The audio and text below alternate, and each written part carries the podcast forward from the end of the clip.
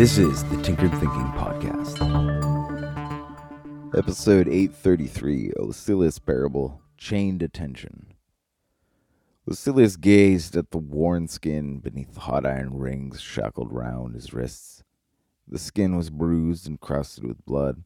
His hands were curled beyond, pressing a wider shape on the outer rim of each shackle, pushing each up and off from the center of each pained part of his wrists.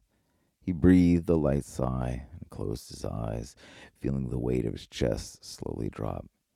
He took in the air of the Colosseum again, that stagnant taste in the gated wings, now sweet to the one who could feel such simple pleasure. He was to be put in the arena with what he had no notion, some terrible fate, he supposed, awaited him. He'd been living now for so many strange years, and despite the youth he could still taste in the air, it didn't strike him as much of a bother that these moments might be his last. They were moments like any other, to be missed and lost in thought, or to be settled to see what those moments had.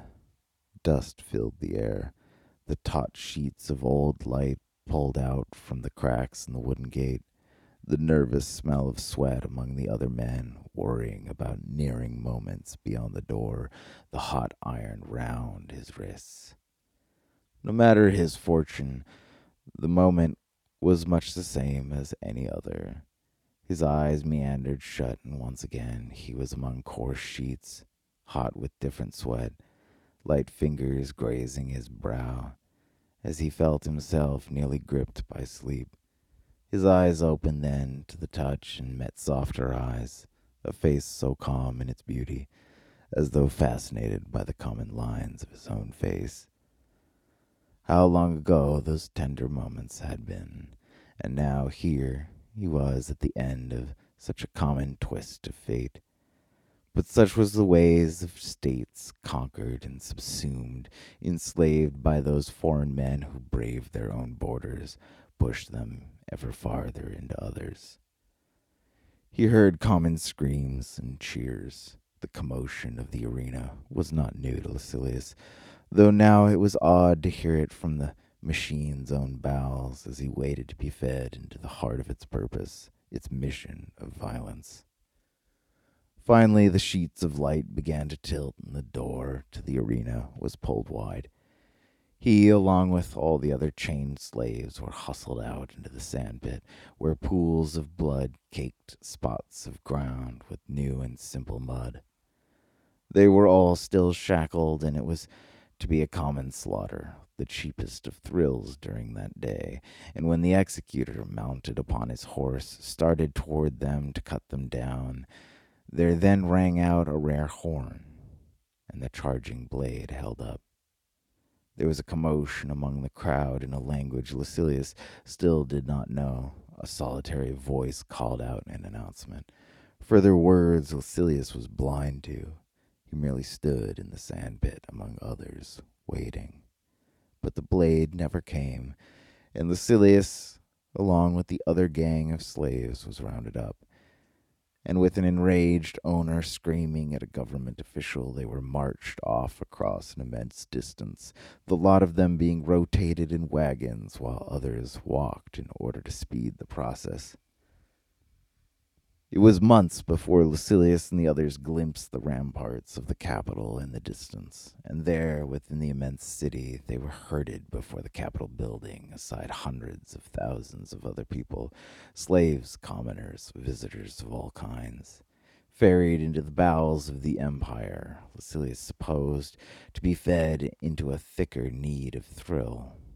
And then this new arena towered stories above any Lucilius had ever seen, and again he found himself sitting in the rank wings, waiting for death again.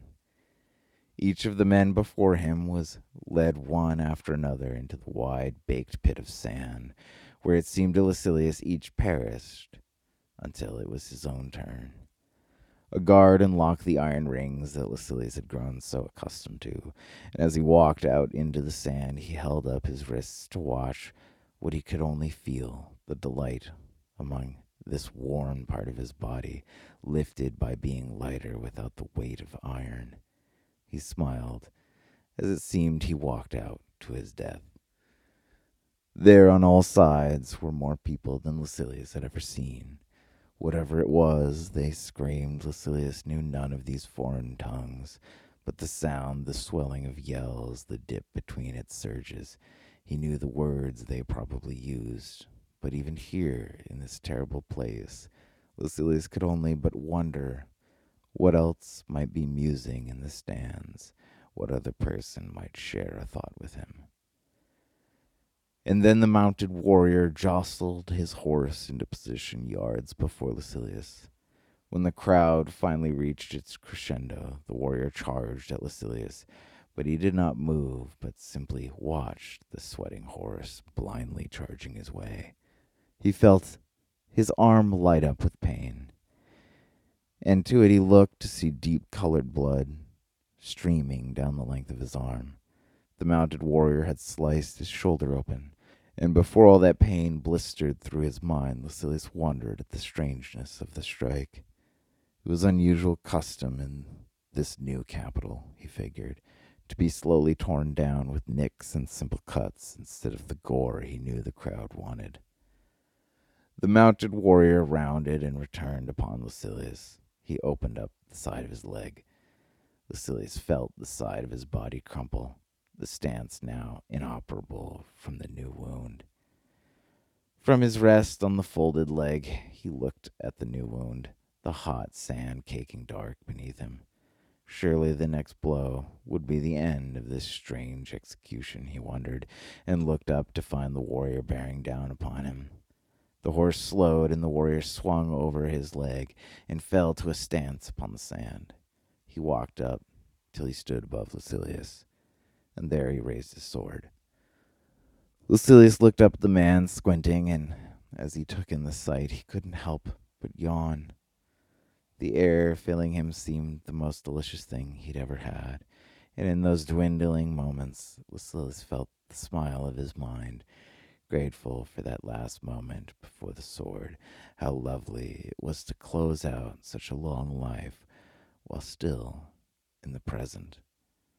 But as the raised blade was unhooked from that position, a whistle sang out from somewhere high in the stands. Lucilius was grabbed and pulled up by other men, and after he was dragged off the sandy arena, he was patched and bandaged and left to rest at a cell. The next day, upon waking, he was pulled from the cell and confined to a carriage that bumped along the cobbled streets, and when he was pulled forth again, he was before the grand palace. He was led up the hundreds of tiers and there left before the grand entrance, already open and wide. A courtier was there waiting, and after the guards left Lucilius, he beckoned him to follow.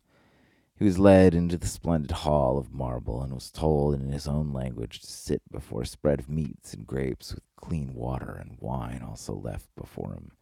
But Lucilius took none of it, gazing upon the fine craftsmanship of stone all around him.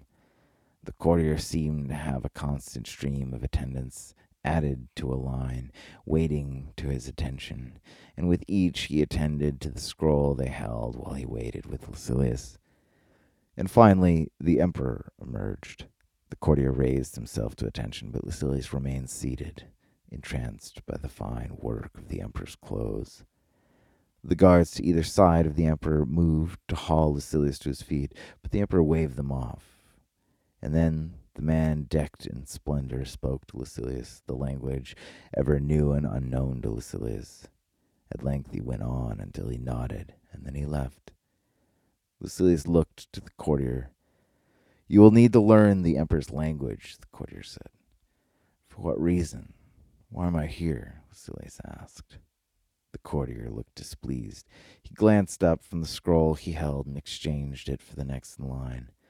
The Emperor has decided that you shall be his spiritual adviser. But why? Lucilius asked. The courtier looked back at him briefly before resuming his study of the scroll. Of thousands of men, you were the only one who did not cower before blade and death. The Emperor has been searching for you, and now you will teach the Emperor to be like you, to find peace with his fear.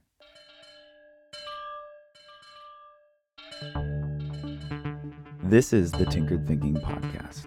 Thank you so much for listening. If you find the Tinkered Thinking podcast valuable, there are many ways you can support it. You can review it on iTunes, you can share it on social media with your friends, you can blog about it or discuss it on your own podcast, or you can support it directly, and you can do this on the support page at tinkeredthinking.com. Both one time support and monthly subscription support options are available. Thank you for your support of the show. It's listeners like you that make all of this possible. Any feedback or questions are always welcome, so feel free to reach out. And until tomorrow, remember to be careful about the context.